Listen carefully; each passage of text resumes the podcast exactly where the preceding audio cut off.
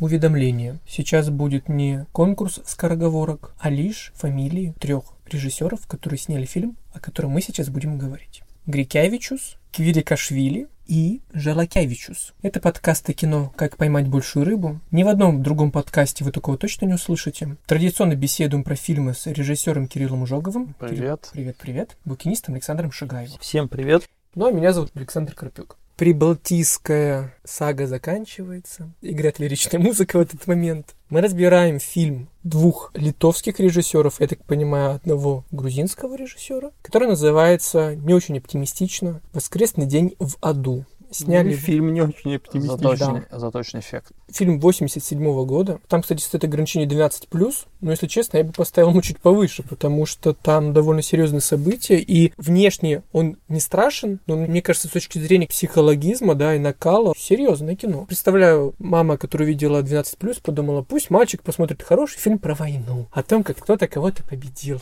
Да ладно, мужики, ну давайте вспомним. Что? Что мы смотрели в 12 лет? Так, подожди.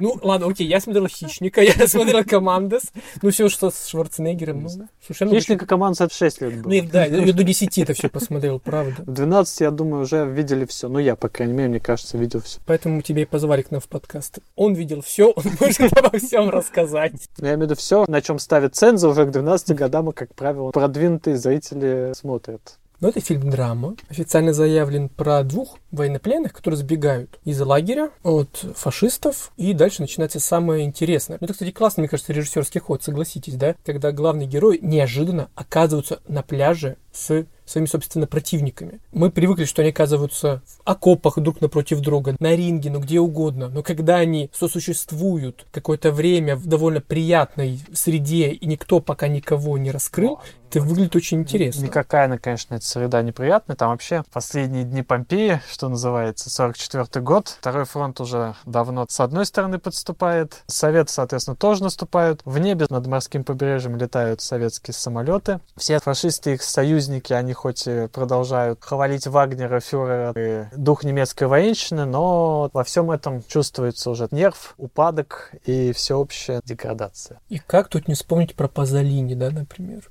А, ну, условно. Ну, нет разве? Ну, много кого вспомнить. Да, можно много кого вспомнить, но, наверное, все-таки ты сейчас фильму делаешь какую-то дополнительную рекламу. Вспоминаю 120 дней Содома. Вначале еще акцентируя на то, что возрастной ценз надо бы повысить. Ты как современный прокатчик рассуждаешь, мне кажется. Видите, уже в мозг въелось. Да нет, кстати, я скорее о том, что это фильм о кутеже, такой предсмертной агонии. Пир во время чумы. Да, да, да. Я скорее об этом. Кстати, снят он довольно мощно. Какие-то постоянные заговаривания персонажей. Ну, в самом начале, особенно когда еще в лагере были. Диалоги. Нужно пояснить, что один из главных героев не разговаривает на немецком языке, второй разговаривает. Два главных героя — это русский и литовец, которые бегут из лагеря. Соответственно, литовец с немцами под боком жил, и язык этот знает неплохо. Русский Надо не говорит еще совсем. сказать, что процентов 70 фильма вы вообще не будете понимать, кто чего говорит, потому что это будет немецкая речь без перевода. Потому что когда нам показывают русского, он не понимает, что говорят, он очень плохо знает немецкий, и все, что говорится в его окружении, оно не переводится в принципе крайне редко какие-то слова переводятся, какие-то фразы. Ну, там есть закадровый перевод. Ну, недословный, да. Ты прям чувствуешь, что половину того, что говорят... И это создает э, дополнительное напряжение. Интерактив. Да-да-да. То есть ты понимаешь, как себя чувствуют э, персонажи. Ну, если немецкого не знаешь, конечно. Ну, да.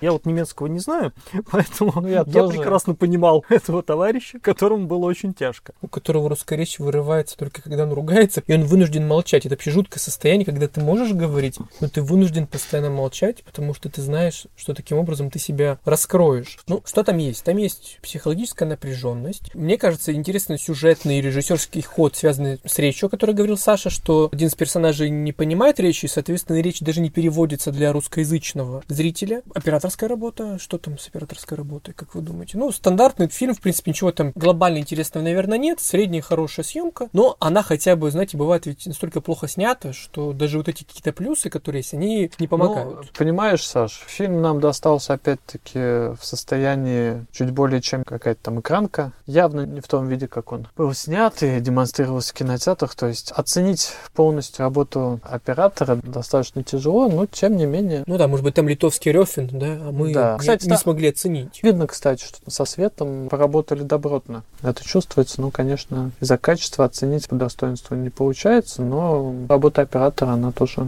в общем-то, достаточно хорошего уровня. Он, конечно, лишнего себе не позволяет, но ему этого режиссер не позволяет, поскольку это все-таки кино актерское, оно Все три режиссера. Да, все три режиссера. Но то, что делает оператор, он на создание накрученной этой атмосферы, он тоже влияет. Это надо отметить. Единственное, мне вот не понравилась концовка в этом фильме. Которую мы не будем спойлерить, но Саше она не понравилась. Тот градус напряжения был слегка слит. Режиссеры, видимо, не договорились. Не, ну на самом деле, чем это могло кончиться? Даже если с точки зрения историзма подходить, даже если бы эти ребята убежали бы от немцев, то их ждали бы лагеря, но в сталинском раю. Поэтому в этой концовке она пусть открытая, на самом деле, если контекст понимать, то она, в принципе, достаточно логичная. Можно было на самом деле повышать градус безумия и творящегося Абсурда. абсурда и сделать что-то более оригинальное, при этом также оставив Ну, еще открытую концовку. В двух словах, да, концовка открытая.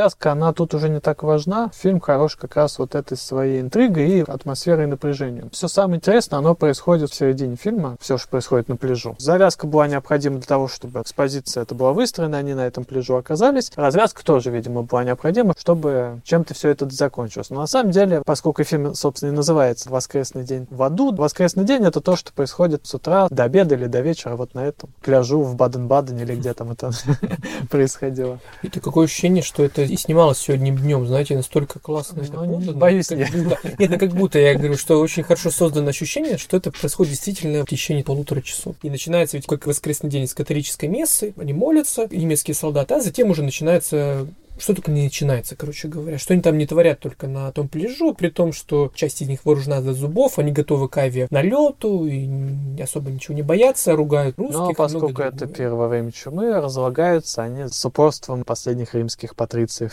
То есть они предчувствуют, что все уже заканчивается, и это тоже ощущается. Главный вопрос. Вы поняли, кого играет Будрайтис? Ну, давай, расскажи. Я не знаю, я вот как раз вас хотел спросить. То есть я весь Нет, фильм... мне все заслонило Деборга Дапкунайта? литовская женщина, которая с голой грудью и в э, фуражке эсэсовской. Ты вот вспоминал Пазолини, а я вспомню фильм «Эльза, волчица СС». Ага.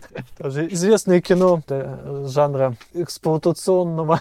Я не знаю, кого он играет, честно. Может быть, он просто был заявлен, а отказался в последний момент. Представляешь, какая интрига? Или он какой-то там no-name Я, солдат? я весь фильм высматривал там Будрайтиса, да, мне было интересно. Кого же он там играет? Это единственный актер, ну, кроме Ингеборги, кого я знаю и видел, и представляю, как он выглядит, но найти его я не смог, в том числе из-за того, что качество фильма не самое лучшее, и довольно тяжело было рассмотреть лица некоторых персонажей. Я открыл список, простите. Ну, немецкий генерал, ну это же собакой, который был, наверное. Генерал, кто? который полил Фуражки, из пушки. я вот я А, тебе да, да, подумал. воробьям. Да, да. Идеально. Ингеборга Дапкинайт играет Ингеборгу. Класс. Просто идеально. Ну, чтобы, мало ли, на съемочной площадке не перепутаться, да. А мне еще, кстати, очень понравился, здесь вот он объявлен как людоед, он э, мне чем-то напомнил Рутгера Хауэра внешне. То есть, Ну, если- кстати, есть, да, да. Я причем смотрю, его все время издалека как-то показывают, думаю, так, а ты чего здесь делаешь? Но оказалось, что нет. Ну, Так что, видите, вы можете там встретить почти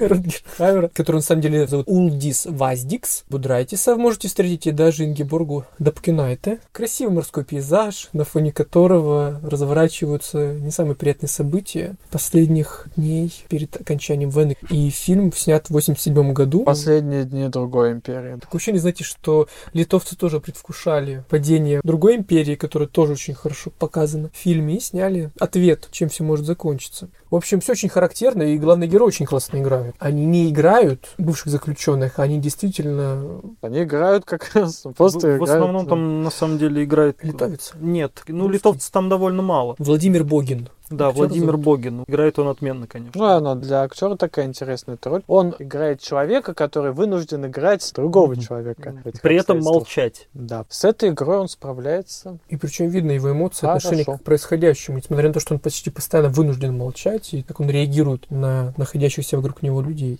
И монолог у него там прекрасный. Когда он себя уговаривает, что он должен показать, что он не заключенный, а надзиратель, что он совершенно другой человек, он пытается перестроить свое сознание, и это очень здорово. Вообще очень символично, как эта политическая машина государства перемалывает людей по очереди, и в принципе там же открытый финал, и там непонятно, что будет дальше, но можно предположить, что люди, опять же, находясь на территории этого немецкого пляжа, они могут потом попасть опять в другой лагерь, уже советский, потому что откуда мы знаем, что там с этими немцами условно делать? Не могут, а так и будет. Как говорил старик Агамбин, все государства концлагеря, поэтому герои, в общем-то, так и остаются в бегах. В этом смысле, возможно, открытый финал логичен. Хороший фильм, снятый на излете тоже Советского Союза, 87 года, целыми тремя режиссерами. Я не буду повторять их фамилии, уж простите, я в самом начале это сделал. Я повторю название, вот это я могу. «Воскресный день в аду». Сильное кино с хорошими характерными главными героями хорошим, интересным финалом, как мне все-таки кажется. Этот открытый финал, наверное, сыграл не на зло этой картине. И... Мог бы быть лучше. Хорошо. Мы помним вашу позицию. Но в любом случае, думаю, рекомендуем к просмотру. Определенно. Один из тоже самых неочевидных фильмов, который завершает наш экскурс в кино прибалтийских советских республик. Это был подкаст о кино «Как поймать большую рыбу» Александр Шигаев. Всем пока. Режиссер Кирилл Ужогов. Счастливо. И Александр Карпюк. Пока.